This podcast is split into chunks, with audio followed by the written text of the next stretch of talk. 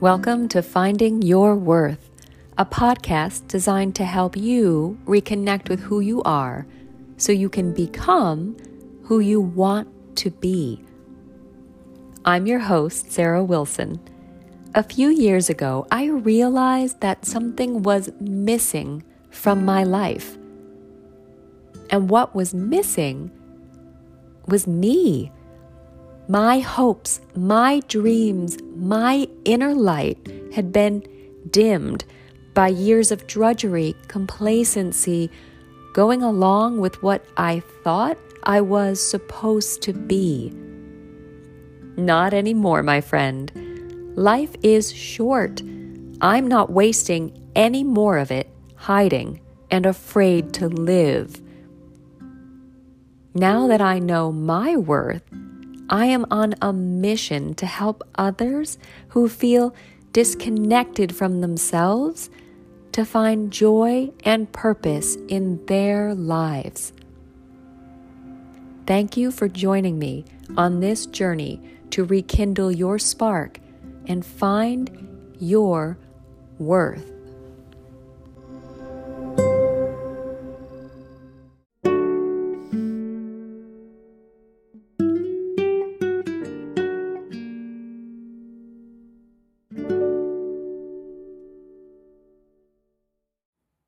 Hello there, and welcome to episode number 93 Mean Things People Said. I had this idea quite a while ago to tell you all about a whole bunch of mean things that people have said to me over the years, how those words affected me and informed my choices. Then I had this idea to tell you about the experience of being admired by others, how that has affected me, and how that has inspired my choices. And see how I chose the word inspired this time. Hmm. Then I had this idea to talk about using yourself as your primary barometer rather than looking out into the world to seek opinions about what you should or shouldn't do. Somewhere after that, with all three episode ideas rolling around in my head, I realized they kind of all go together. Not like one episode, but an overarching theme. In the end, I'm doing three episodes, one week after the next. For today, I am going to share with you a short list of the memorably mean things people have said to me. Not so that you can feel bad for me. People have said mean things to you too, but because the mean things that people said to me altered the course of my life, and not necessarily in a good way. And in retrospect, Many of them are comically stupid. It's funny now, but I promise it was not funny at the time. And clearly, they impacted me because I still remember things from well over 30 years ago. As I work hard to uncover the stuff in my brain that keeps me from being 100% me and holds me back from achieving all that I am capable of achieving, I think it's important that I reflect on the times when I let someone else's opinion determine my actions. When I held someone else's negative beliefs about me high above whatever I might have believed about myself. I gave away my power now I want it back. Only those people, they don't have it. It was always in me. okay, here we go. There was a time in my youth when I loved the camera. I was a ham, if you know what that means, until I wasn't. When I became more and more self conscious after so many people started pointing out my faults. And some are weird. In middle school, a boyfriend told me that I had triangle toes. I still have no idea what this means, but it was clearly an insult and it made me feel self conscious. Those are the hardest years, right? Self conscious about my feet. I basically hate feet now. A friend of my brother's told me I should work out more because I was chubby. When I was 10. My first husband told me his ex girlfriend looked real good in a bikini. now, someone with a stellar level of confidence in her body might not have been fazed. But by then, I had 23 years of indoctrination into what a woman should look like, and I clearly did not measure up to that ideal. During a wedding dress fitting, the dressmaker told me my boobs were strange because they weren't both the same size. Any ladies out there with perfectly symmetrical boobs? Good for you. You are a unicorn. I didn't know that at the time. I've also been told that my hips are too bony and my back is too fat. It is so hard to be perfect, isn't it? After that short list of body shaming, how about killing my creativity next? A friend told me that I sang too pretty. An ex told me I was singing off key. Have you ever tried to sing Total Eclipse of the Heart by Bonnie Tyler if you're not a professional singer, which I am not? Because you would probably also miss a few notes. I drew constantly as a kid. A high school art teacher, when I was around 14, told me that I was drawing lips wrong, and she didn't say it in a constructive way. Several family members later let me know that I was neither talented enough nor competitive enough to make it in any kind of art field and steered me instead toward other, more useful vocations. Then there's my personality. Many people have told me I'm too nice. Usually they're men, which is funny because they're the ones always telling us ladies to smile more. Make up your minds, guys. I'm too emotional. Also, men. I can't. I don't even know what to do with that one. I'm too naive, apparently, because I don't. And I have never believed that people are inherently cruel and evil. This makes me naive.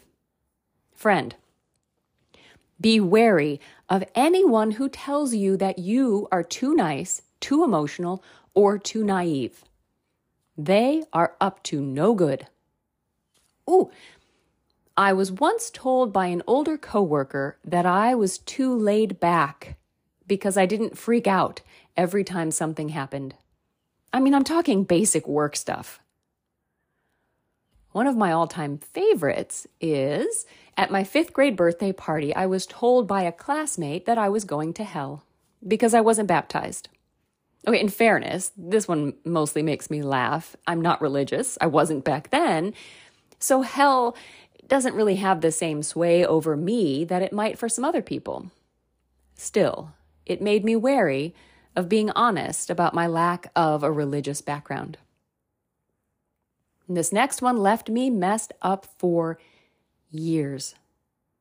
My first husband, you know, the one with the perfect bikini clad ex girlfriend, he also told me that I had no rhythm during sex and that I was a prude.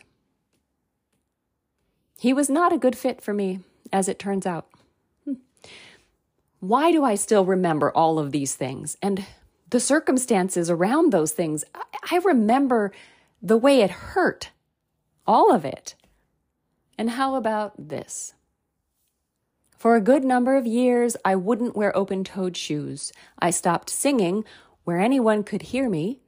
I felt awkward naked during sex, And I felt awkward in my wedding dress on my wedding day. I almost never draw anything that people will see. I listened to all the mean things people said, and I believed it. Then it colored my actions. My life went in specific directions because I believed I couldn't do a whole bunch of things and that there was something less than about me. Can you remember any of the mean things people have said to you? Did any of those mean things impact choices that you made? Did any of those mean things bleed into your identity and make you think mean things about yourself? Maybe I am sensitive. Maybe other people can be criticized and brush it off, but I think many of us didn't brush it off. Even if we laughed at it at the time, many of us believed what we were told by our caretakers, our friends, our partners. We trusted them to tell us the truth. We inadvertently allowed them to determine what we believed we were worth. So I believed I wasn't good enough to create with my hands or my voice. I believed that I wasn't beautiful or appealing. I believed that I was wrong mentally and emotionally. I believed I wasn't really lovable or worth loving. And many of my past choices reflect those beliefs. It's weirdly cathartic to go back now and look at my life choices, see which might have been influenced by other people's words, and then remind myself that from here on out, I will take my own counsel over that of others. Now that I have trudged up some of this rubbish that built my past, it is time to chuck it and come up with something new. But I couldn't do that until I unearthed all that junk I know I am not the only one who has been belittled, beat down, and messed up by the mean things people have said. You might have had much, much meaner things said to you. The question is, what did you do with those words? Did you keep them? Did you take them in and nourish them, repeating them to yourself over and over again? Did they build you into the person you are today? Can you change now? And what happens when someone says nice things to you instead? We'll find out next week when we talk about being admired. Until then, remember that even if you find yourself full of mean things that people have said, you are capable of evolving from that place of hurt, becoming something none of those haters could possibly imagine. You can be the amazing, incredible person that's waiting inside to come out and shine. Thank you for listening to Finding Your Worth. Be kind and gentle with yourself. Sometimes the world is hard on the outside so we need to be extra soft and gentle on the inside. You, the real you, is absolutely fantastic. And don't you forget it. Thank you.